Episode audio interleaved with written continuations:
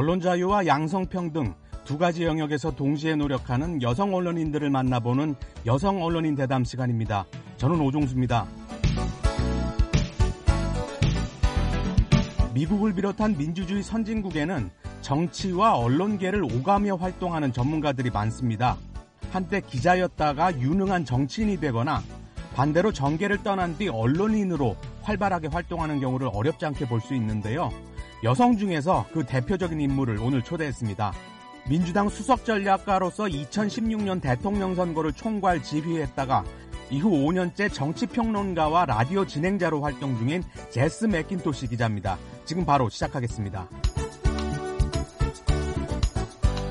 안녕하세요. 오늘 시간 내주셔서 감사합니다. 먼저 BOA 한국어 방송 청취자들께 자기소개를 해주실까요? Absolutely. Uh, my name is Jess McIntosh. I have been a political campaign creature for about 15 years. Um, just 물론이죠. 제 이름은 제스 맥킨토시입니다. 원래는 정치 분석가였는데요. 지금은 언론인으로 활동 중입니다. 앞서 현실 정치에 몸담은 게 한 15년은 넘은 것 같습니다. 민주당 소속으로 크고 작은 선거를 책임지고 지휘했는데요. 작게는 뉴욕시의 맨해튼 구청장 선거 대책위원장을 맡았었고요. 크게는 2016년 대통령 선거에서 힐러리 클린턴 후보의 수석 공보국장으로 일했습니다. 당시 도널드 트럼프 공화당 후보에게 패했죠? um, when that loss happened, I, I realized I, I needed to spend more time focusing on storytelling, actually, focusing on. 네, 아주 중요한 선거였는데 허무하게 졌습니다. 이길 줄 알았던 선거를 지고 나서 생각이 깊어졌어요. 정치권 안에서 한계를 느끼고 이야기를 대중에게 전달하는 과정에 집중해야겠다는 판단을 했습니다. 당시 선거가 비방전으로 흐르면서 준비했던 정책과 국가 운영 비전 등을 제대로 알리지 못한 게 패인 가운데 하나라는 결론을 내렸었기 때문이에요. 그래서 언론에 입문한 겁니다. 지난 5년간 언론인으로서 다양한 활동을 벌였는데요. 공영방송인 C-SPAN과 뉴스 전문 채널 CNN 등의 정치 평론가로 출연하는 중입니다. 오랫동안 정치계에서 쌓아온 인맥을 통해서 직접 취재한 현장 이야기를 시청자들에게 전해드리고 있습니다. 진행을 맡고 계신 정치 시사 프로그램도 있잖아요. Signal Boost 쇼라고 위성 라디오와 팟캐스트 분야에서 청취율 상위권을 기록하고 있죠. 네, 시리우스 XM에서 그 쇼를 진행한 지 3년째인데요. 반응이 좋아서 감사합니다. 아침 출근 시간대에 차 안에서 방송을 듣는 분들에게 전날 하루 동안 일어난 정치, 시사, 사회 각 분야의 이야기들을 풀어드리는 시간인데요. 어, 청취율 순위표 위쪽에 자리하는 건 순전히 청취자분들의 성원 덕택입니다. 특히 위성 라디오는 미국 전역에 닿기 때문에 청취율 상위권에 있는 의미가 더 큽니다. 그 프로그램을 못 들어보신 분들을 위해 최근 다룬 내용 중에 중요한 걸 하나 꼽아주시죠. We've covered everything this week from the bipartisan infrastructure frame. 음, 최근에는 인프라스트럭처 투자 계획이 왜 쉽사리 성사가 안 되는지 의회 내 분위기를 청취자들께 전해드렸고요. 바이든 대통령이 도쿄올림픽에 불참하는 결정이 나온 과정도 설명했습니다. 부인 질 박사가 대신 일본을 방문하죠. 저희 프로그램은 정치와 문화가 만나는 교차점에서 이야기를 풀어갑니다. 문화라고 하면 이 특정 사회에서 일어나는 모든 일을 포괄하는 개념이에요. 그러니까 정치를 기반으로 더 큰 세상을 보는 거죠. 그래서 방송 소재가 매우 다양합니다. 특히 저희 쇼가 많은 시간을 할애하는 주제는 페미니즘입니다. 페미니즘은 아침 프로그램 주제로 좀 무거운 것 같은데 그런 이야기를 듣기 원하는 청취자들이 그렇게 많습니까? If you had asked me is there a large market for morning drive time feminist radio? I, I might not have immediately said yes, but it, it seems like it seems like there is. 네, 많아요. 페미니즘 하나만 놓고 아침 프로그램을 할 수 있냐고 물으시면 그렇지 않다고 답변 드릴 수 있습니다. 하지만 좀 전에 말씀드린 대로 정치와 문화 등 대중적인 소재에 더해서 이 페미니즘을 다루는 거예요. 페미니즘이 그만큼 미국 사회에서 관심을 받고 있기 때문입니다. 저와 공동 진행을 맡고 있는 절리나 맥스웰 씨는 유명한 정치 전문 기자입니다. 이렇게 여성 두 사람이 아침 라디오 프로그램 진행을 맡고 있는 것도 흔치 않습니다. 정치에 몸담았다가 언론인으로 변신한 계기에 관해 이야기를 대중에게 전달하는 과정에 집중해야겠다는 판단 때문이라고 앞서 말씀하셨잖아요. 그 한 가지만으로 15년 머물렀던 정계를 쉽게 떠날 수 있었나요? 주요 정당에서 수석 전략가를 맡은 게 여성으로서 드문 일이었잖아요. I mean, it's boring is never the complaint that I have about my career. it is it is sort of impossible to uh, live and breathe American politics. 아, 솔직히 말씀드리면 빡빡한 정기 활동이 좀 버겁게 느껴진 측면도 있어요. 아, 좋게 말하면 정치권에 있는 동안 한 번도 지루한 적이 없었다고나 할까요? 미국 정치 안에 들어가 보면 하루하루가 롤러코스터를 타는 것 같아요. 진짜로 하루라도 그런 느낌을 받지 않으면 생활이 불가능할 정도입니다. 정치라는 게 사실 상대방보다 더 주목받아야 국민의 선택을 받을 수 있는 구조잖아요. 그러려면 더 참신한 전략과 메시지를 매일매일 개발해 나가야 하는데 그런 생활에 조금 지쳤습니다. 반면에 언론으로 옮긴 뒤에는 다양한 사회 현안을 다루면서도 눈에 더 띄어야 한다거나 상대 정당과 진영을 압도해야 한다는 그런 압박감이 좀 덜한 상태예요. 그래서 차분하게 이야기들을 다룰 수 있어 마음이 편합니다. 언론인이 되신 뒤에 다룬 현안 가운데 가장 자랑스럽게 여기는 건 뭡니까? Interesting question. Um, I did some work with NARAL, uh, which is an abortion rights group. 흥미로운 질문이네요. 음, 네이럴의 활동을 심층 취재해서 저희 아침 프로그램에서 소개한 게 가장 기억에 남습니다. 네이럴은 임신 중절 권리 신장을 주장하는 여성을 위한 진보 단체인데요. 이 단체의 관계자들을 인터뷰하고 시위 현장 생중계 등을 진행했습니다.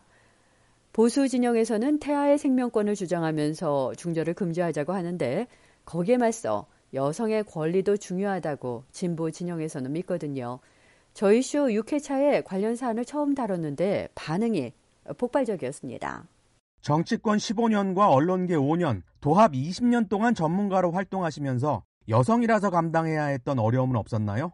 Yes, absolutely. You know, if I'm going to go on TV, I have to spend about 40 minutes in the makeup chair, getting my hair done, um, putting on false eyelashes. 아유, 물론 어려웠죠. 지금도 마찬가지예요. 많지만 하나만 예를 들어 볼게요. 텔레비전에 평론가로 출연하러 가면 스튜디오로 향하기에 앞서서 최소한 40분을 분장실에 앉아 있어야 합니다. 제가 고정 출연하고 있는 시스펜과 CNN 그리고 MSNBC 모두 마찬가지입니다. 부정기적으로 나가고 있는 폭스뉴스도 같아요. 머리를 예쁘게 단장해야 하고 눈썹을 다듬습니다. 두꺼운 화장은 기본이고요. 여성이라는 이유만으로 이렇게 카메라 앞에 서기 전에 해야 할 작업이 추가되는 겁니다. 남성 출연자도 기본적인 분장을 하는 건 마찬가지 아닙니까? Guys on TV are wearing makeup too, but it's it takes about five minutes. It's just a powder. It's just making sure that you're not shiny under the light. 맞아요. 남성 출연자들도 분장을 합니다. 그런데 여성들보다 훨씬 간단해요. 신속히 얼굴 윤곽을 정리해주고 차림새를 점검한 뒤에 스튜디오를 직행합니다. 불과 한 5분에서 10분 정도 걸려요. 여성 출연자보다 30분 이상 시간을 버는 겁니다. 분장 시간의 성별 차이가 그렇게 의미 있는 사안인가요? If you're doing television every day, a couple times a day, you see the guys come in and get powdered and then immediately walk off and have a conversation. And I can't be a part of that conversation because I'm still in the chair getting my eyelashes on. 물론이죠. 어떤 문제가 생기냐면요. 프로그램 준비 과정에서 여성 출연자가 배제되는 겁니다. 제가 분장을 마치고 스튜디오에 가보면 남성 출연자들끼리 이미 방송에 앞서서 주제에 관한 의견 교환을 마무리하고 있어요. 여성인 저는 그 대화에 참여할 수가 없는 겁니다. 그러면 여성 출연자는 깊이 있는 발언을 하기가 어렵습니다. 나름대로 취재를 많이 하고 프로그램에 임하더라도 그날 맥락에 맞지 않는 말을 하면 방송은 실패로 돌아가니까요. 결론은 여성 출연자들의 분장 시간을 좀 줄이자 이렇게 정리해도 될까요? Minutes that I don't get to spend in the green room talking with my fellow guests. 네, 여성 출연자가 분장실에 앉아 있는 40분이 결국 프로그램 참가의 질을 떨어뜨리는 결과가 된다면 그게 무슨 이로움이 있을까요? 누구도 그걸 바라지 않을 겁니다. 시청자들께서 보도 프로그램을 보실 때 기자와 평론가가 얼마나 예쁜지를 평가하시나요? 아니잖아요. 어, 얼마나 깊이 있는 보도를 하는지, 그리고 얼마나 통찰력 있는 대안을 제시하는지, 이런 걸 보시는 겁니다. 남녀 출연자의 분장 시간 차이가 언뜻 작은 일 같지만 언론계 양성평등 구현에 중요한 차이일 수도 있습니다. 여성 출연자 분장 시간을 줄여서 남성과 동등하게 프로그램을 준비하게 해줄 수 없을까요? 충분히 할 수 있습니다. 방송국들의 결단에 달린 문제예요. 방송사 내부의 문제점을 지적해 주셨는데 취재 현장에서는 양성 간에 그런 차이가 없습니까? If you look at the the reporters that are assigned to embed 있죠. 비슷한 사례가 많습니다. 법원을 취재할 때 겪은 일인데요. 한 판사가 저를 만날 때마다 외모 평가를 했어요. 심지어 그날 입은 옷이 제 몸매에 잘 맞는지까지 언급했습니다. 그런데 판사라서 법을 잘 아는 분이라 성희롱 관련 법규에 걸리지 않을 수준으로만 발언했어요. 제 입장에선 아주 정교한 여성 차별로 느낄 수밖에 없었습니다. 그동안 정치와 언론계에서 활동하면서 가장 좋았던 일과 나빴던 일을 하나씩 꼽으면 뭡니까? Oh God. Well, let's start with the worst one because that's the most obvious.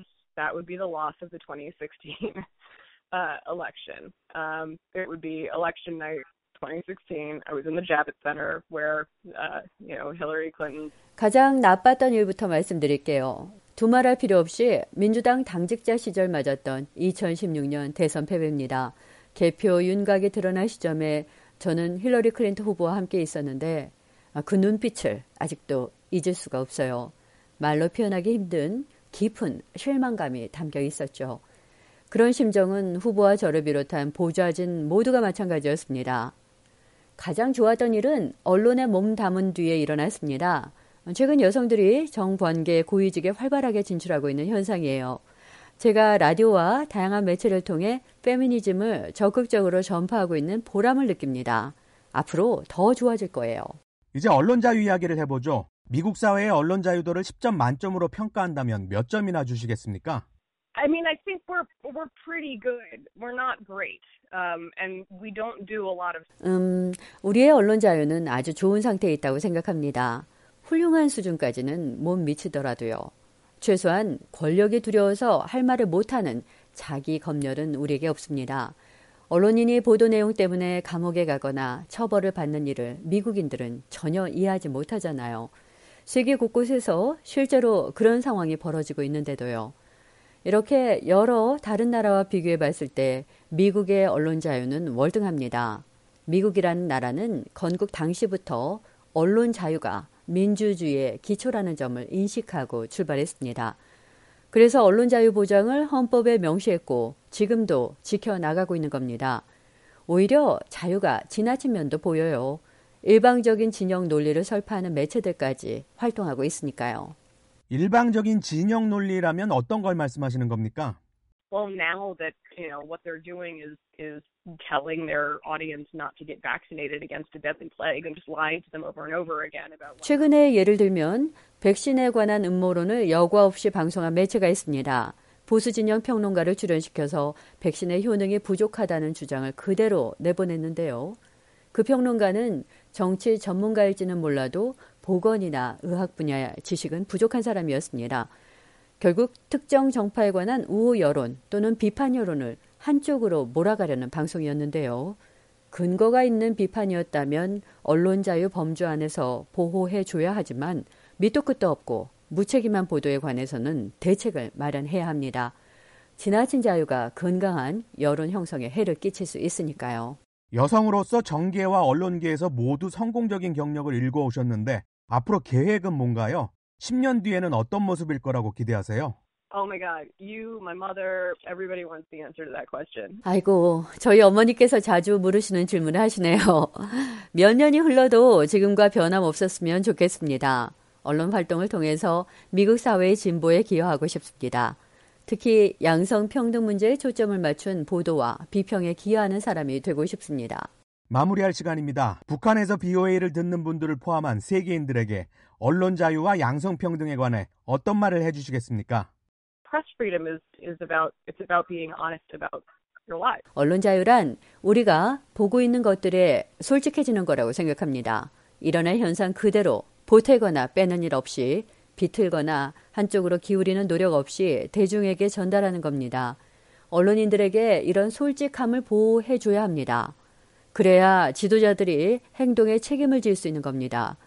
그리고 양성평등이라고 하면 흔히들 여성 문제로 한정하는 경향이 있는데 아닙니다. 남성들도 문제의 영향을 받거든요. 남성 중심 사회에서는 남성들에게 불필요한 부담이 쏠리고 부당한 책임을 추궁합니다. 예컨대 남성은 감정 표현을 절제해야 한다든가 남성은 실패하면 안 된다든가 이런 관념이 형성되어 있습니다. 그건 옳지 않습니다. 여성과 남성은 동일한 인격체이고 동일한 자유를 누리면서 살아가야 합니다. 언론 자유와 양성평등 두 가지 영역에서 동시에 노력하는 여성 언론인들을 만나보는 여성 언론인 대담. 오늘은 제스 맥킨토시 정치평론가와 이야기 나눴습니다. 지금까지 오종수였습니다.